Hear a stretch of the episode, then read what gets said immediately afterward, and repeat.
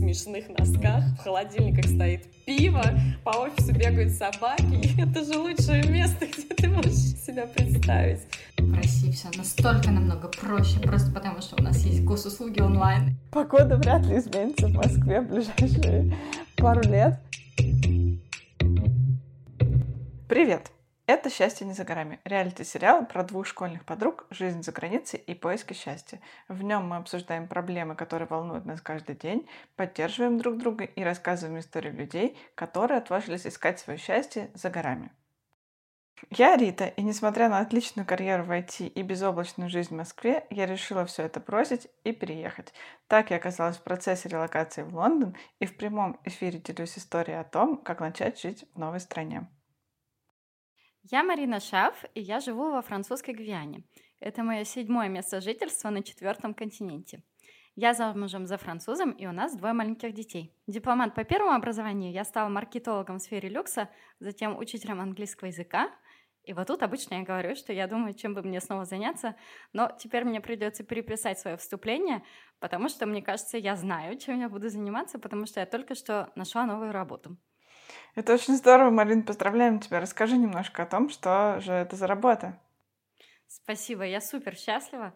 Я буду коммерческим директором для сети из пяти парфюмерных магазинов в Гвиане. Пяти? Вау. Да, это такой челлендж для меня, потому что это что-то новое. Я никогда раньше не работала в коммерческой деятельности. Я работала маркетологом, либо учителем. а тут опять новая профессия. Но, скажем так, довольно смежная с маркетингом. И я уже работала в парфюмерном бизнесе, поэтому не то чтобы это для меня что-то совсем э, невероятно новое. Но, думаю, будет интересно и придется э, привыкнуть к новым реалиям. А можешь рассказать, что такое коммерческий директор? В России коммерческий директор сети магазинов — это, скорее всего, человек, которому приходит куча счетов на, не знаю, поставки, и он должен распределять деньги таким образом, чтобы на все поставки хватило. Если бы я распределяла деньги, то магазины бы разорились. Но вообще я буду действительно отвечать за их э, товарооборот и за персонал, то есть э, я нанимаю, увольняю э, и так далее свой персонал. Всего у меня будет 16 человек, в том числе одна моя стажерка, хотя раньше я менеджерила разве что половину человека, потому что стажерка моя работала еще на, на одну мою коллегу. Марин, расскажи, пожалуйста, о том, почему ты так радуешься этой работе и в чем была сложность ее найти. Я радуюсь, потому что я больше не могу сидеть дома, если кратко. Нет, на самом деле мы переехали в январе, и вот сейчас, э, когда мы записываем начало августа, середина августа, и э, получается, я уже 6 месяцев э, активно ищу работу в Гвиане по профессии, которая, как выяснилось, практически не существует в этом департаменте Франции, поскольку даже все самые большие компании управляются э, в основном из французских антил, то есть островов, и все э, департаменты там финансов, HR, маркетинга и так далее находятся именно там. А дистанционно, как выяснилось, эти компании не умеют работать или просто у них такая другая культура. Mm-hmm. В общем, выяснилось, что мне нужно либо перепрофилироваться и это была одна из возможностей, которая передо мной представилась. То есть мне нужно было бы тогда перепрофилироваться на какой-нибудь digital-маркетинг, чтобы я могла работать дистанционно, либо э, полностью менять профессию и уходить, скажем, в, в преподавательскую деятельность. Угу. Слушай, но так как мы уже знаем, что ты не первый раз сталкиваешься с этой проблемой, можешь ли ты как бы продолжение нашего прошлого эпизода про жен экспатов немножко рассказать о том, в чем сложность поиска работы, когда ты переезжаешь не ради своей работы. Э, на самом деле сложность заключается в том, что искать работу нужно э, в новой стране, при том, что у тебя может не быть времени, поскольку адаптация э, требует времени, и поскольку, когда ты переезжаешь с детьми особенно, у тебя может просто не быть няни или школы. Слушай, у меня еще такой вопрос. А вот э, ты говоришь, что ты уже полгода находишься в поисках работы, при том, что твоему младшему ребенку Поле всего год. То есть ты довольно рано приняла решение отправиться снова на работу. Напомню, у тебя еще и маленький ребенок, которому на тот момент был два с половиной года. То есть это довольно отчаянно звучит, мне кажется, особенно для девушек в России, которые привыкли э, брать декрет более, ну, скажем, масштабный. Как ты считаешь, это какое-то культурное отличие? Это культурное еще и личное отличие. Ну, в смысле, каждая мама для себя решает, э, когда ей следует выходить на работу, и я ни в коем случае не пытаюсь сказать, что вот так правильнее, и это лучше там для поддержания гармонии в семье, но для нас это так. Ну и потом культурные отличия. Мы живем во Франции. Во Франции декрет длится два с половиной месяца, поэтому для француженок я уже давным-давно засиделась, и мне давно пора работать. Хорошо, я думаю, мы в следующем каком-нибудь из эпизодов обязательно поговорим о том, как француженки умудряются выходить на работу, когда у них ребенку два с половиной месяца. А, ну а сейчас давай мы, так как мы сегодня вообще хотели с тобой поговорить про поиски работы, а, поговорим еще про ситуацию, когда ты, ну, собственно говоря, собираешься переезжать конкретно под работу и выбираешь не работа на месте, куда ты переехал, а наоборот. Как так вышло, что ты оказалась в Лондоне? Ты искала работу, э, находясь в России, в каких-то лондонских компаниях, ты целенаправленно пыталась туда попасть, потому что, мне кажется, на твоем месте хотели бы оказаться многие из наших слушателей. Да, но моя ситуация не очень стандартная. Я в какой-то момент приняла решение о том, что я хочу уехать из Москвы, и в этот момент свою работу я бы не очень хотела менять. То есть у меня не было запроса именно на смену работы. У меня был первый запрос на смену места жительства. Дело в том, что я, возможно, уже не первый раз про это говорю, но я ненавижу зиму, и мне очень хотелось избежать э, всевозможного соприкосновения с, со снегом, холодом и э, всем таким. Соответственно, я решила подойти к вопросу очень издалека и супер заранее, еще до того, как я начала реально каким-то образом готовиться, я обратилась за помощью к компании, которая называется Вербицетера. Ее основали две девушки, Оля и Алина. И, собственно говоря, Оля стала моим ментором. Она со мной провела несколько э, сессий, в рамках которых мы сначала разбирались в том, чего я хочу, затем разбирались от того, от того, как я могу туда попасть, а, где я хочу. И дальше уже были практически а, какие-то шаги по корректировке CV, по тренировке к собеседованиям, мок-интервью, разбор каких-то вопросов и так далее. Но в итоге все эти знания мне оказались супер полезны и интересны, но не пригодились на практике, потому что в итоге я работу не начала даже искать. В момент, когда я уходила со своего предыдущего места работы, я знала, что я хочу отдохнуть. Э, тот самый пресловутый сабатикал, о котором мы уже говорили несколько эпизодов назад. Поэтому срочно работы я не искала. И так как я уходила со своей компании, они предложили мне несколько опций. Одна из них была возможность переехать в Лондон. Собственно говоря, я решила согласиться, потому что компанию я люблю, работа мне моя интересна, и с течением времени я еще раз убедилась в том, что это действительно то, чем я хочу заниматься и то, что для меня и культура, и э, знакомство с командой, которая работает с нами в Лондоне, это все очень важно и круто. А в твоем случае у тебя остается ровно такая же должность, которая была у тебя в Москве? Или меняется продукт, меняется, ну, естественно, команда, я так понимаю, меняется. Но э, в остальном все будет то же самое? Нет, практически все будет разное. То есть э, у них будет новая команда, продукт тот, с которым мы работаем, он в некотором смысле прежний, ну, насколько он изменился за полгода, которых меня не было. А, но одна из моих задач как раз-таки работать с этим продуктом на совершенно другом рынке. А, и поэтому можно сказать, что все формально другое, кроме того, что я довольно неплохо знаю людей, с которыми я буду работать, компанию, культуру, историю, там все продукты и так далее. А мне интересно, вот тебе придется работать на английском рынке, ты его уже знаешь немножко, или для тебя это все будет в новинку, и тебе от этого страшно, или ты спокойно к этому относишься? Слушай, это очень хороший вопрос. Мне э, английский рынок немного знаком, потому что мы, когда я работала из Москвы, работали э, со всеми нашими бизнес-департаментами, и, соответственно, с Лондоном тоже. Я знаю некоторых клиентов, некоторых я вынуждена была в силу каких-то обстоятельств даже какое-то время саппортить. Ну, то есть там в момент интеграции есть клиент, который я там была с ним на созвонах, на всех и так далее. То есть не могу сказать, что это мне совсем незнакомый рынок.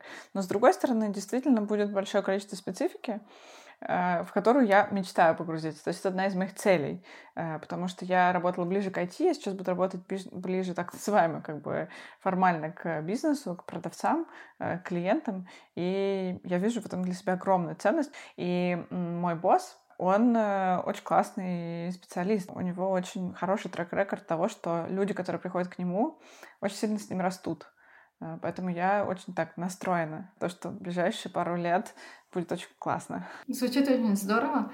А для тебя это вот такой скачок, как ты говорила в твоей э, карьере, для того, чтобы достигнуть какой-то определенной цели потом, то есть ты себя уже где-то видишь на какой-то должности через какое-то время, или просто шажок вверх, и ты еще не знаешь, к чему это тебя приведет? Я довольно как бы подробно подходила к тому, чтобы придумать для себя, чем бы я хотела заниматься и кем бы я хотела быть, когда вырасту, как я люблю говорить. Я э, вижу несколько путей развития. Не могу сказать, что у меня прямо все понятно, есть какие-то обещания или какие-то конкретные прям пути.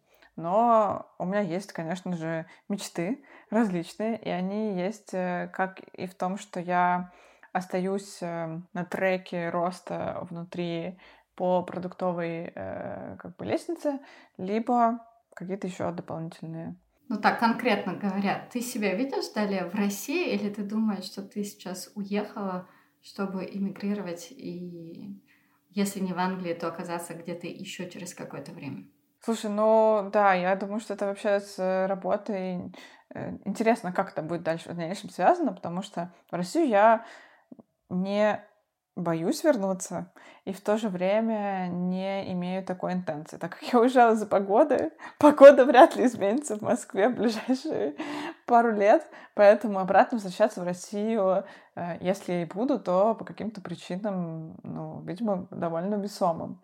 Э, конечно, я бы хотела, чтобы э, и моя карьера, и мои желания там жить в конкретных местах, они развивались как-то сонаправленно. Но тут я вообще не загадывали. Мало кто знает. Вот мы в прошлый раз говорили про мужей иностранцев. Может, у меня был какой-нибудь муж, за которым придется уезжать на Майоту.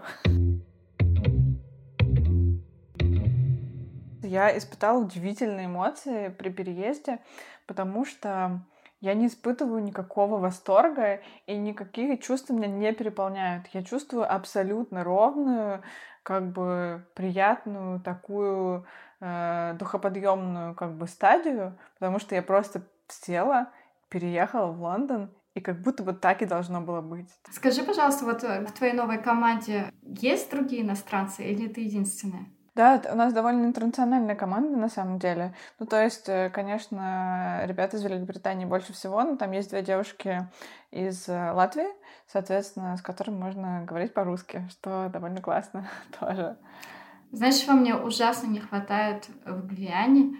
Это, наверное, вот этой интернациональной общины, где ты общаешься на разных языках, и люди э, гораздо более открыты на самом деле. Конечно, они есть, и их довольно много, но Лондон, наверное, один из самых открытых и смешанных э, молтинпотов, где можно встретиться с людьми со всех уголков света, которые называют Лондон своим домом. Да, я совершенно согласна. И это действительно максимально очаровательно. И мне кажется, что это привлекает э, большое количество людей. Вот э, я рассказываю про очаровательный Лондон, и моя история такая не одна. У нас сегодня в гостях э, будет девушка, которая находится, можно сказать, со мной по соседству. Я предлагаю позвонить э, одной моей знакомой, которую зовут Света, и она поделится своей очень интересной историей о поиске работы за границей. и ей удалось найти такую потрясающую работу в таком необычном месте, как в ТикТоке, и про это мы с ней сейчас э, и поговорим. Свет, привет! Спасибо большое, что согласилась с нами поговорить. Можешь, пожалуйста, начать с того, чтобы очень коротко рассказать про себя? Да, девочки, привет! Очень приятно, что вы меня позвали. А, меня зовут Света, я два месяца назад переехала в Лондон, я работаю в ТикТоке, я занимаюсь продажами рекламы нашим гейминговым клиентам. Вот, до этого я жила в Финляндии пять лет и, соответственно, в Алжире еще. Ничего себе. Здорово. Ну, у нас этот эпизод про поиски работы, э, и особенно поиски работы за границей. У тебя интересная история, ты попала в Финляндию э, как-то по работе тоже? А, на самом деле, я еще в 2014 году уехала из России в Алжир, вот, когда Ого. началась э, странная ситуация Интересный в России. выбор. Я решила, что... Я не могу сказать, что это был выбор или осознанное какое-то решение. Вот, ну, соответственно, да, я поработала немножко в Алжире в консалтинге, я на тот момент еще работала в консалтинге, вот, а когда вернулась в Россию, я поняла, что как бы ничего в России не поменялось, и нужно уезжать. Вот, и я поехала в Финляндию в 2016 году. Почему в Финляндию? А в Финляндии на тот момент у меня там был молодой человек, а, и, соответственно, мы встречались на расстоянии, и хотелось, хотелось быть вместе. Вот. Но, как бы, да, мое, мое главное условие было, что я не переезжаю туда без работы. Соответственно, я сразу начала искать работу и переехал по работе туда. Хорошо, а вот э, как ты решилась на переезд в Лондон и почему? Ну, начнем с того, что как бы переезжая из э, Москвы в Хельсинки, у меня был немножко шок, переезжая из 20-миллионного города в маленькую деревню с одним миллионом человек, мне было немножко скучно и непривычно жить в Хельсинки. Вот, поэтому я буквально с первого года, как я переехала, я уже начала задумываться о новом переезде в большой город, где много энергии, много всего происходит. Вот, так пришла идея переехать в Лондон. А мне вот просто интересно, ты э, пять лет отработала там, э, соответственно, mm-hmm. платила налоги, и угу. по прошествии пяти лет налога э, статуса налогоплательщика ты уже можешь претендовать на гражданство, я правильно понимаю? Все правильно, даже через четыре года я могла претендовать. То есть я через четыре с половиной года у меня уже был паспорт на руках, и вот э, не прошло пяти лет, я уже переехала в Лондон. У меня много друзей живет в Европе, и я хочу сказать, что Финляндия — это самая простая страна, где можно без проблем так фаст-траком получить э, гражданство и да, и очень хороший паспорт, на самом деле, в плане виз, в плане вот, открытия мира для тебя. Да, супер, хорошо. А, а расскажи, пожалуйста, как ты искала работу в Лондоне? А, на самом деле, я бы, наверное, рассказала вам про Финляндию, потому что Лондон был достаточно простой, при условии того, что у меня уже был европейский паспорт и очень mm-hmm. такой необычный опыт работы, вот, поэтому Лондон, в Лондоне работу я нашла за пару месяцев, mm-hmm. вот. А, я думаю, что будет полезно послушать про Финляндию, потому что Финляндия — это был переезд из России, вот. В Финляндию я переезжала из России, и, конечно же, при условии того, что финский рынок очень маленький и не такой динамичный, как э, рынки труда Лондона и Москвы и там остальных больших городов, вот, это был достаточно сложный процесс. И ты искала именно в консалтинге, правильно я понимаю? Да, все верно. Я начала с консалтинга, потому что на тот момент, э, ну и как сейчас, в принципе, я не говорю на финском, и рынок э, Финляндии без знания финского языка очень сильно ограничен. Вот. Когда я начала искать в консалтинге, работу в какой-то момент, э, когда я получила как бы реджекты из всех топовых консалтинговых компаний, я поняла, что как бы у меня нет выбора, мне нужно смотреть на что-то еще. Вот. И на тот момент я поняла, что сцена стартапов и технологическая компания очень сильно начала развиваться и подниматься в Хельсинки, и я начала смотреть в эту сторону. Очень интересно. А как ты искала работу? То есть ты просто э, подавала э, свою заявку на все возможные э, оферы, которые выходили, скажем, в LinkedIn или на каких-то финских сайтах? Вообще, как искать работу, находясь в России за границей? Ну, это, конечно, сложный достаточно процесс, не буду скрывать, а очень трудозатратный и как бы и по энергии, и по времени, и по всему. Я делала все, все возможное. То есть я начала э, с как-то с, с наращивания нетворка, но как бы благо у меня уже был молодой человек, который там базировался, и он мне с этим очень сильно помог. А, то есть я приезжала в Финляндию на несколько недель, я ходила на ланчи, кофе, дринкс с, со всеми возможными коллегами, друзьями, которые могли бы мне порекомендовать, потому что я прекрасно понимала, что а, девочка из России, оплаясь в холодную, в какую-то большую компанию, скорее всего, не пройдет даже скрининг, и на меня даже, меня даже не позовут на интервью. То есть, когда у меня нет никакой привязки к стране, там, образования, семьи, ничего, в принципе, то я понимала, что лучше заходить через каких-то знакомых, вот. И поэтому я очень много времени уделила тому, чтобы наладить какой-то нетворк поначалу. Вот. И, соответственно, потом уже смотрела разные, на разных сайтах, смотрела, конечно же, какие-то позиции, которые мне были интересны. А, причем, как бы я очень карьероориентированный человек, и я сразу отметала какие-то какие-то работы, которые не дадут мне какого-то развития карьерного. Ну, из разряда, понятно, я не смотрела там продавцы Стокмана или еще что-то, вот, где взяли бы с сознанием русского только-только так. вот. А, поэтому, да, это немножко усложнило процесс еще, потому что нужно было смотреть большие компании, искать э, знакомых там, пробовать подаваться через кого-то. Вот, но это был самый действенный путь. А ты искала какие-то возможные эм, помощи, какие-то агентства или какие-то ресурсы, сайты, что-то было такое? Ну, были только сайты, в основном онлайн, да. Ну, то есть э, я делала анализ рынка, я смотрела на компании, какие компании в Финляндии есть. Соответственно, я смотрела большие компании, которым, в которых не требуется только финский. И э, просто ходила по их сайтам или смотрела там на том же LinkedIn, на каких-то местных агрегаторах э, работ. Вот. Агентствами я не пользовалась. И в результате ты нашла работу благодаря этой сети знакомств, которую ты создала? Да, да, примерно так и получилось. То есть, на самом деле, через, э, сейчас скажу, я начала искать работу где-то в ноябре 2015 года, в июле у меня уже было два оффера на руках. Вот. А, то есть я считаю, что это достаточно долгий процесс.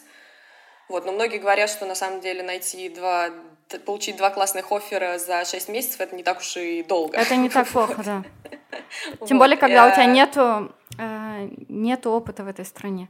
Я не знаю, может, ты согласишься или нет, но всегда помогает, когда ты уже поработала в этой стране. На самом деле, по моему опыту и по мнению людей, с которыми я советовалась, они говорят, что даже любая работа за границей для HR угу. потом имеет большое значение. Не обязательно именно в этой стране работать.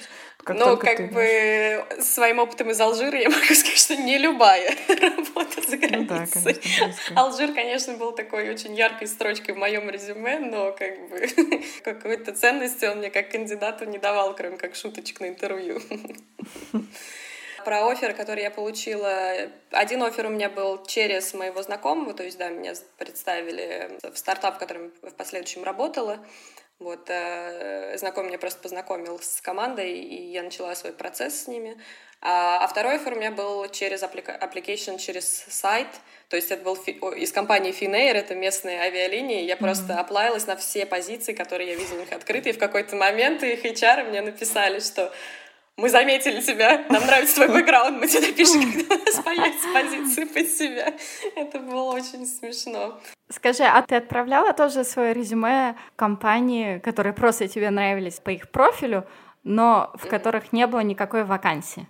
Да, я отправляла на какие-то... Во многих компаниях были открытые позиции, то есть у них не было открытых э, конкретных позиций, но была open application, это называется. Uh-huh. То есть э, там никаких требований, ничего, я просто присылала свое резюме. Но, честно говоря, я не скажу, что это результативно, потому что а, только если в том случае, если у тебя какой-то супер уникальный бэкграунд или опыт работы, то, возможно, тебя обратят внимание. А так ко мне ни разу никто не пришел по такому open application. А русский язык тебе пригодился в Финляндии? А, на удивление, да. На мою вот работу, которую я пришла в стартап, э, я как раз э, меня наняли как первого, кстати, иностранца. Там до этого, до этого были только финские, финские ребята. Вот, Браво. у нас было всего 60, 60 человек в, в команде, а, и меня наняли непосредственно развивать Центральную и Восточную Европу. Вот, им нужен был человек с, с как-то с, с восточноевропейским менталитетом, с одним из языков. Вот. Поэтому русский мне очень сильно пригодился. Давай, может быть, сразу попробуем поговорить про то, а, как э, адаптироваться на новом месте. Что тебя шокировало в момент, когда ты переехала в Финляндию, и как э, проходила твоя адаптация? Ну, Финляндия, надо сказать, это одна из самых сложных стран, в которой, в которой нужно как бы всех сложнее вливаться в общество и адаптироваться вообще в этом обществе. А, потому что, будучи на севере, и вот э, скандинавская культура, она очень закрытая. Uh-huh. То есть, несмотря на то, что Россия очень близко, я не могла себя, не ассоциировала себя никак с финнами, и мне было очень сложно. То есть первые два года для меня это был просто кошмар. Первые два года у меня не было друзей вообще, вот от слова совсем. То есть и даже уезжая вот э, через пять лет из этой страны, у меня у меня только одна финская подруга. Все остальные экспаты. Ну, экспаты — это же тоже здорово. Там есть э, какая-то экспатская комьюнити, да? То есть ты общалась с другими иностранцами. Нет, на самом деле, как раз-таки вот э, Финляндия, минус Финляндии в том, что очень мало экспатов, и, во-первых, общество не привыкло интегрировать их в общество свое. Во-вторых, как бы у тебя не такой большой выбор этих экспатов. То есть, например, в Лондоне совершенно другая ситуация. В Лондоне, например, в первый же день в своем новом доме я познакомилась с русской девушкой. То есть понятно, что очень много интернациональных людей. Вот, но в Финляндии нет, это совершенно другая история. Если люди всю жизнь прожили в Финляндии, у них есть друзья с детского сада, со школы, с университета, mm-hmm. им больше и не надо, и они как бы и не стремятся завести новых друзей. А еще у них есть такая фишка, что они очень боятся нарушить твое личное пространство, или они боятся, что если они тебя позовут на вечеринку, а у тебя свои планы уже будут, ты из вежливости от, отменишь свои планы, вот, и им это очень от этого некомфортно, что тебе придется менять свои планы. Ну, в общем, очень странная логика. Поэтому они вообще тебя не позовут. Класс. Поэтому, да, они просто тебя не позовут. Ты будешь сидеть такой, о, мне так скучно, мне ничего делать. О, у нас там вечеринка, но мы тебя не позовем. Откуда ты вот э, сообразила, что действительно так нужно, что там нетворкинг, у тебя какой-то опыт был, как то ты к этому пришла? Ну, учитывая, что я работала в консалтинге до этого, у меня ко всему был такой структурированный подход, поэтому я начала с анализа рынка. вот. Потом, конечно же, а молодой человек мне подсказал, что хорошо бы было пообщаться с кем-то, учитывая, что он из латинской культуры, и там mm-hmm. все через общение, через нетворкинг. Вот. То есть, если кто-то из наших слушателей собирается искать mm-hmm. работу, какие у тебя конкретно есть э, советы?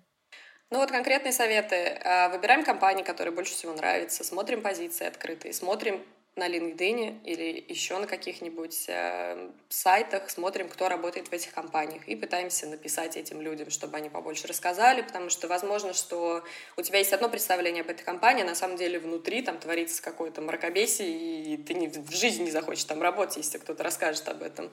Вот. А, ну и, соответственно, после того, как ты с кем-то познакомишься, можно спросить, а вы не поможете мне мое резюме отправить в HR? Вот. Примерно так я бы действовала. Я бы еще добавила к этому, если можно. Я потому что очень много искала работы во Франции, очень часто. А когда ты оплаешься на какие-нибудь позиции открытые, очень помогает потом найти в LinkedIn человека, который, возможно, либо принимает решение о наборе персонала, то есть какой-нибудь HR, либо тот человек, который потенциально будет твоим боссом. Написать ему постучаться во все возможные двери и сказать, что типа, ку-ку, я тут э, прислал свой CV, там у вас их, э, наверное, штук 500, но я одна из них, поэтому не забудьте про меня. Вы такие молодцы, вы все про это говорите, но в действительности э, вот я могу спросить, наверное, и сказать, что мне, я все это тоже знала, изучила, поговорила с э, умными людьми, но вообще-то это сложно делать. Ну, то есть, во-первых, у тебя есть э, может быть, нет. Вот мой вопрос, собственно говоря, в том, что было ли вам сложно, потому что мне было не, не просто стучаться кому-то в LinkedIn, например, и просто так ему писать о том, что вы знаете, я тут вот как бы хотела бы с вами пообщаться. И какие-то такие вещи. И, ну, вообще поиск работы эмоционально непростая задача, потому что ты же чувствуешь отвержение регулярно от того, что тебя проигнорировали, не взяли, отказали. И тебе еще нужно стучаться с каким-то незнакомым людям. Много дискомфорта. А что вот вы насчет этого думаете? Как с этим можешь справиться?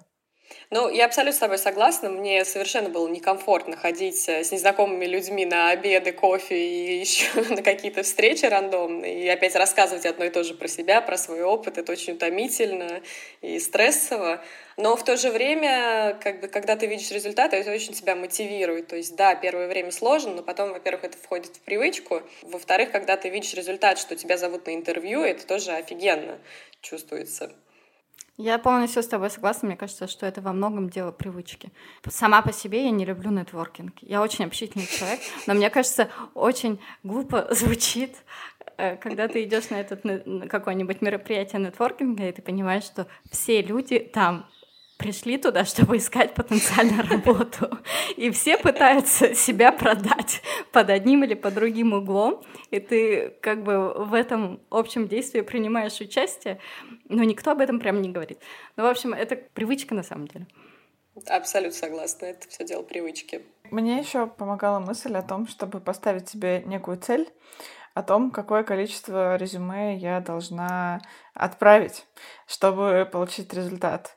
Эм, я поставила себе цель и подумала, что если там 50 раз отправлю э, резюме, то сколько-то у меня там а, будет собеседований, например, там 5, и наверняка там, может быть, там один офер э, э, какой-то дойдет.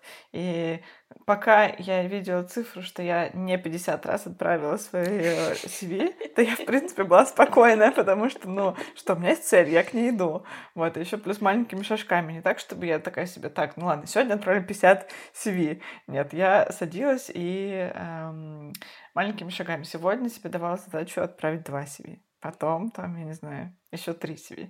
Я, правда, рано остановилась, потому что передумала, но э, первое время по такому пути еще шла. Я примерно так же проходила, когда оплавилась в Финляндию, да, это было очень стрессово, я думала, чем больше я количеством возьму, я не качеством, я количеством возьму, поэтому я рассылала по десятки CV в день, вот, в Лондоне это было совершенно по-другому, вот. А в, Лон... ну, в Лондоне я уже наработала достаточно уникальный опыт. А на самом деле специалистов на рынке с таким опытом не так много. И, и мне это сыграло очень сильно на руку, потому что в Лондоне у меня буквально было несколько процессов. Вот, и они, ну, то есть я опять получила два оффера, когда я переезжала в Лондон. Вот, а, что было, конечно же, приятно. Еще, еще я заметила, что после того, как я поработала вот в Финляндии несколько лет, очень часто мне начали писать рекрутеры. То есть даже не я сама инициировала процесс, и это очень тоже поднимает самооценку на самом деле при поиске работы.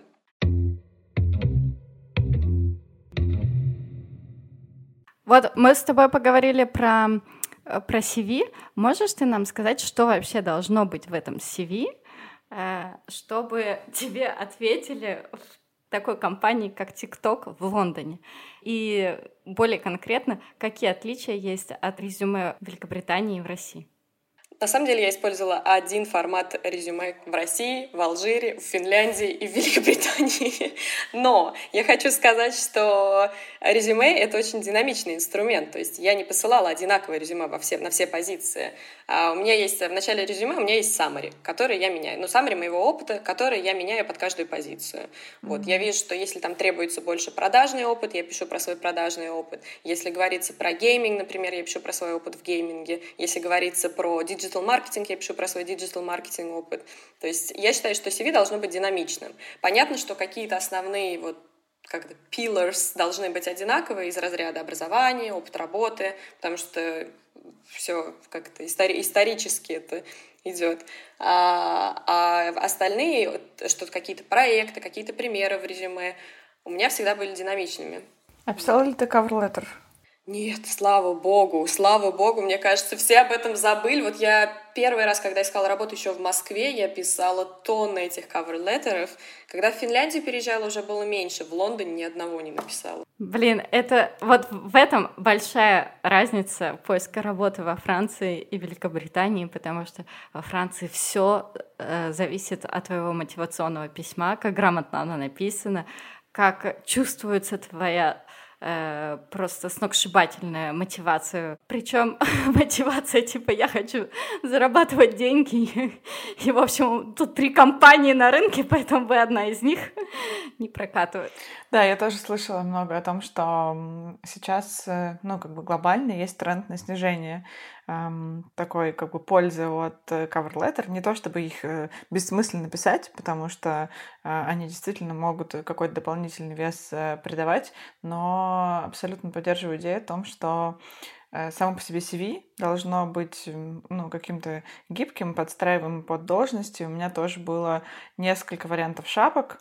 А, в рамках которых я там, ну, когда аплаилась на senior позиции или на head позиции, то у меня были разные CV, где-то я больше подчеркивала свой опыт именно работы с продуктом, а где-то больше с людьми, и поэтому, я думаю, это так и работает, как мини-cover letter я еще считаю, что CV должно быть на одну страницу. Uh-huh. Это, мне кажется, золотое просто правило, потому что, когда пишут CV на 10 страниц, я не думаю, что вообще их кто-то читает. Поэтому кратко, все по Ты по ставила сути. свою фотографию и год рождения?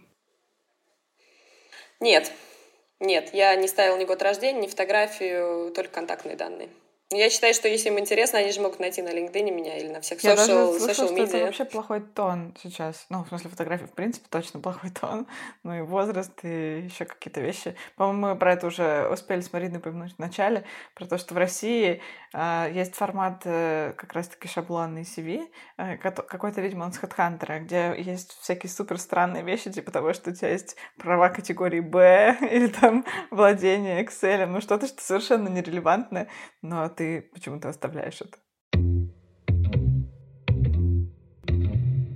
Я хочу сказать, что в техе такое встречается гораздо меньше, учитывая, что сейчас тема diversity, equality mm-hmm. одна из самых горячих тем, поэтому они просто отказались от всех ограничений, то есть ты можешь оплавиться с любым полом, с любой расы, вообще любого возраста. И это очень это круто, супер. на самом деле. Это супер Потому круто, что да. когда, когда я пришла в ТикТок, вот я говорю, что в стартапе, в моем первом стартапе в Финляндии было, нас было 60 человек, и 80 или 90 процентов были финны, мейл, такие типичные атлетичные финны. Вот. А когда я пришла в ТикТок, а, у меня сейчас в команде 16 человек, и два, по-моему, всего британца, все остальные интернациональные. Из Китая, из Африки, из Европы, из разных, из разных уголков. То есть это настолько круто mm-hmm. работать с людьми с разным бэкграундом и вообще с разным то есть Брекзит никого не остановил, и все смогли получить свою рабочую визу и приехать в Великобританию? Ну, я бы сказала, что все. В смысле, действительно, э, diversity в Лондоне не уменьшилось, типа, в разы после э, Брексита, но э, совершенно точно разница есть. И, ну, просто, опять же, это не в техе. Дело в сфере. Дело в том, что же больше всего подкосило совершенно не эти специальности. Те, кто приезжают сюда по визе там талантов или skilled worker, как я, э, это ну, другие люди, и тут ничего не поменялось. С Брекситом а. ну, еще на самом деле для европейцев Brexit это вообще fake news, потому что моя, мою визу сделали с финским паспортом за два дня, и она бесплатна для европейцев-то.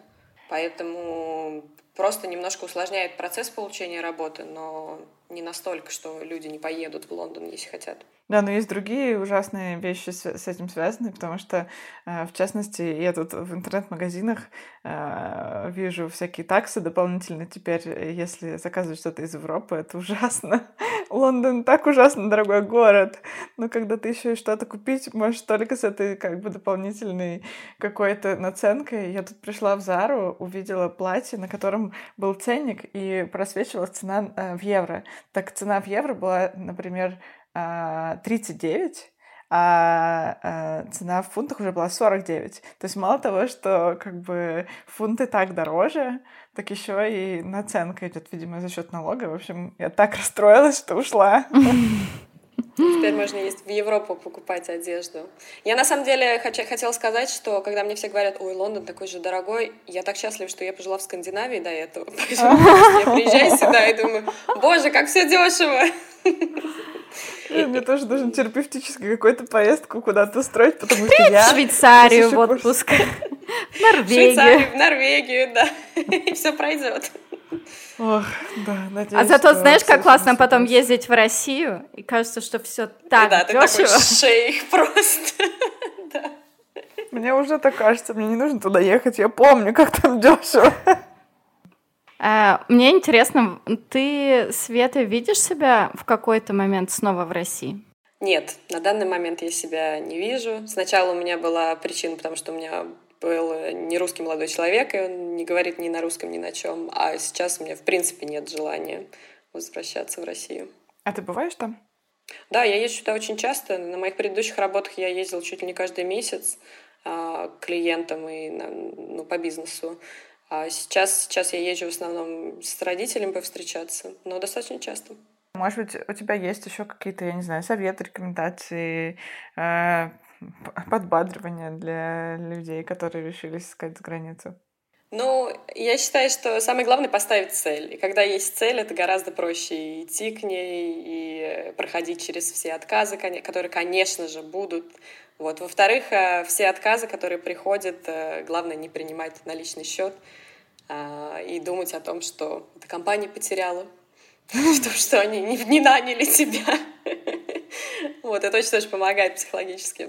Да, кроме шуток, реально очень сильно помогает. Причем можно еще не обязательно э, в эту сторону поворачивать, но ведь просто, э, особенно для людей, которые сами нанимали много, э, всегда же есть такое, что, может быть, и человек прекрасный, и тебе очень он понравился, но просто он не фит в позицию. Ну, то есть, и да. в этом нет никакой проблемы. Он не виноват абсолютно, и это не значит, что он недостоин чего-то, э, может быть, лучшего даже, чем эта позиция.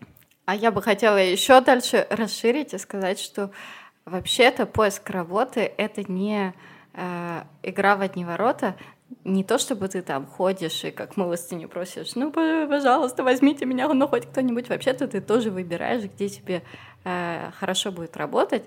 И если нету этого фита и тебя не берут, ну, слава богу, замечательно. Абсолютно с этим согласна. Я считаю, что да, лучший офер, он не приходит первым, возможно. Ну, слушай, а вот э, эм, не знаю, насколько будет там актуально этот вопрос оставлять э, позже, но э, когда я начинала изначально поиски работы, э, то я очень много времени посвятила именно тому, чтобы разобраться то, чего я хочу, какую я вообще-то на самом деле хочу карьеру, Скажи, ты тоже самостоятельно этим занималась? И какие ты использовала там инструменты? А, наверное, это больше отнесется к моему поиску работы в Финляндии, потому что на тот момент я искала в консалтинге, а потом, когда я поняла, что, в принципе, то, во-первых, в консалтинге не было возможностей на тот момент для меня, во-вторых, э, я подумала, что это может быть отличным моментом, чтобы сменить карьеру. Я вообще э, верю в то, что карьеру нужно сменить как минимум три раза за свою жизнь. я решила, что это будет моя первая смена. Вот по этой теме хотела сказать, что если говорить про конкретные инструменты, которые я использовала тогда, когда э, решалась, э, от, ну, решала для себя, может быть, как-то нравится мне мой карьерный трек или нет, и хочу ли я что-то менять или нет, то я начала с того, что искала людей, которые находятся на позициях, к которым я хотела бы, мечтала бы прийти, то есть, условно, это упражнение, типа, где бы я хотела быть через пять лет, на примере кого-то, Просто сидишь в LinkedIn, думаешь о компаниях, которые тебе нравятся, смотришь на этих людей, а, ищешь их там, не знаю, какие-то блоги, инстаграмы, ну и пытаешься примерить. Вот тебе как бы интересно э, этот карьерный трек или нет? Ну, то есть э, там э, находишь какой-нибудь, а, ну, у меня там есть свой собственный эм, пунктик по поводу female, как бы какой-то перспектив.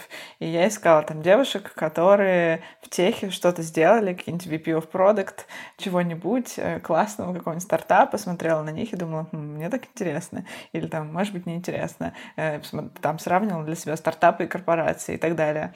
И, ну, потом, когда ты видишь э, этих людей, ты отбираешь себе несколько профилей и можешь даже посмотреть, по какому пути они шли, то есть где они были, где они работали, что-то там может быть для тебя каким-то образом э, применимо.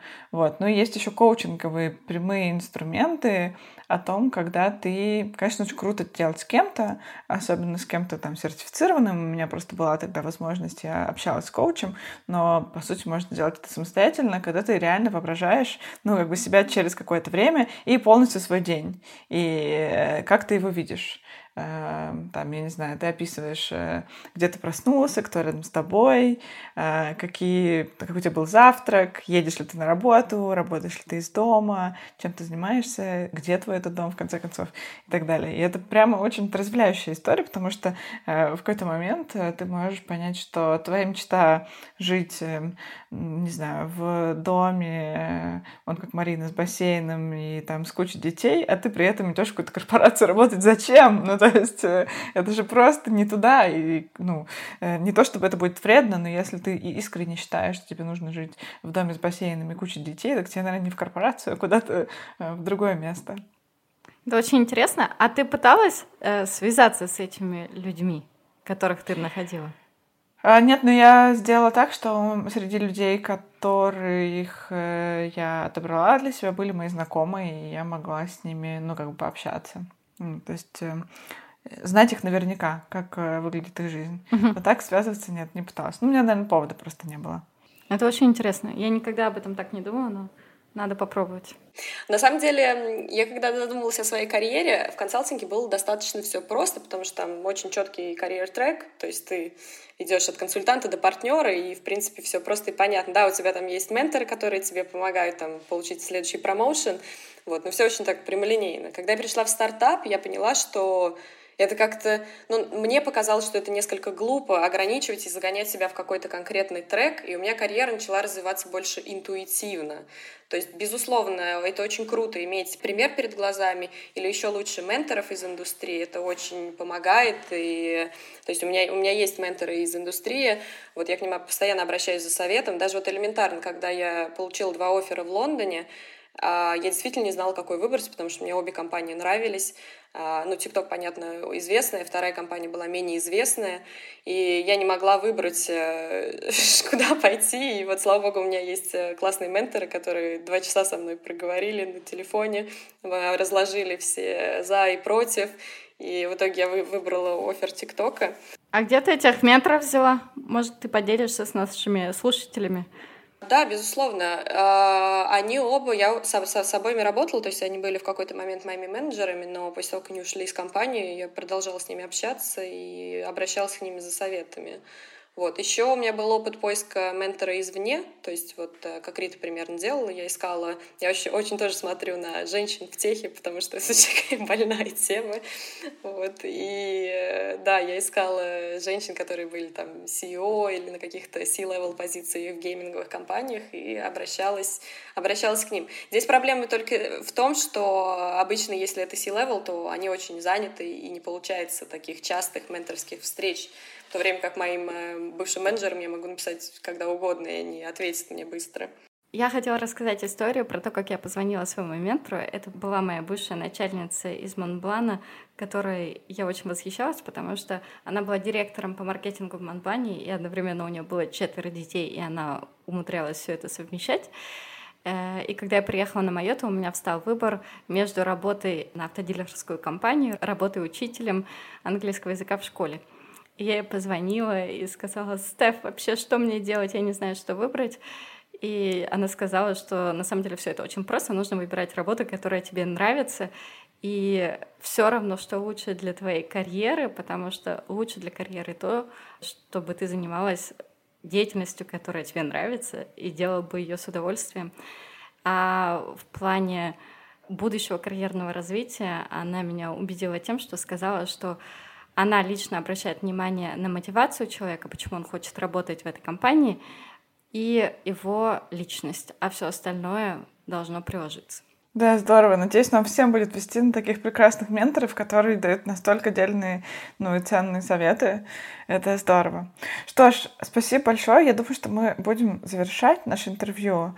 Было очень интересно, э, но мы, Свет, еще задаем нашим гостям все время один и тот же вопрос. И хотели бы узнать, что, как ты думаешь, счастье не за горами? Счастье здесь, в моменте. Ты свое счастье выбрала искать за границей, за горами, и не хочешь возвращаться в Россию. То есть лично для тебя счастье в моменте, но оно все-таки где-то за пределами России. Если смотреть в российских масштабах, то, скорее всего, да. Спасибо большое, Света. Спасибо большое. Было очень интересно. Спасибо вам, и я девочки, думаю, что да, очень наши слушатели беседы. смогут найти массу полезных советов для поиска работы за границей. Сейчас, обсудив со Светой всевозможные советы, которые можно дать соискателям работы за границей, хочу вам напомнить, что у нас есть Инстаграм, в котором мы пишем посты каждому эпизоду, и к этому эпизоду мы обязательно напишем список всех тех советов, которые давала вам и Рита, и Света, и вы сможете более наглядно с ними ознакомиться. А сейчас предлагаю перейти к нашей любимой рубрике «Переезд Риты». С прошлого раза прошло уже какое-то количество времени, но мы с тобой обсуждали мою возможную новую квартиру. К сожалению, вот буквально на днях заканчивается август, и никакой новой квартиры я себе пока не нашла. Ты до сих пор живешь в самой первой квартире, куда ты въехала, потому что в прошлый раз ты говорила, что в какой-то момент ты должна у каких-то других друзей пожить. Да, я сейчас все еще нахожусь в этой квартире. Здесь у меня есть возможность остаться до 6 э, сентября. На самом деле есть возможность остаться и больше, но 6 сентября сюда приедет один из людей, э, живущих в этой двухспальной квартире. Соответственно, также у меня появилась другая волшебная возможность буквально практически на соседней улице э, пожить у еще одной моей подруги э, французской, которая уезжает сейчас в отпуск, кстати говоря, во Францию. И, соответственно, это очень хорошая новость для меня, потому что поиски квартиры затягиваются. Оказывается, все совершенно не так, как я ожидала этого. И я уверена, что этот вопрос настолько интересен и глубок, что про это нам стоит сделать один из следующих эпизодов, потому что поиски квартиры в разных местах мира — это всегда максимально увлекательное приключение. Ну и слава богу, тебе есть где жить. Да, да, да. Одна проблема решена. Да, пока мне есть где жить. Но на самом деле есть еще а, классные этапы, которые я прошла. То есть вот с момента, когда я а, вышла с изоляции, у меня было еще несколько важных бюрократических задач, связанных с переездом. Первая из них была получить карточку, наверное, это называется как вид на жительство. Ну, вот э, документ, по которому я могу в Великобританию приезжать, выезжать и здесь по, по нему как бы жить. Специальная карточка. А мне пришлось несколько раз туда ходить, потому что она с первого раза почему-то вовремя не пришла. Но после получения этой карточки я должна встать на регистрацию в полиции. Я помню, ты рассказывала, что ты э, тоже этим занималась, когда была в Лондоне. Но сейчас, благодаря пандемии, это стало ну, фактически комической ситуацией, потому что я должна, так указано на моей э, изначальной визе, в течение 7 дней по поводу с приезда э, заявиться в полицию и рассказать им о том, где я нахожусь. Во-первых, в течение 7 дней никуда попасть невозможно, потому что находишься в изоляции. Затем, чтобы пойти в полицию, у тебя есть э, потребность в том, что у тебя была бы эта BRP-карточка. Она тоже не появляется у тебя как бы даже сразу после изоляции она меня появилась. И в момент, когда у меня появилась, я пришла туда, и мне сказали, что возможно только онлайн-запись в связи с ковидом, они ограничат количество людей, которые могут заходить в это здание, и нужно пойти и записаться онлайн.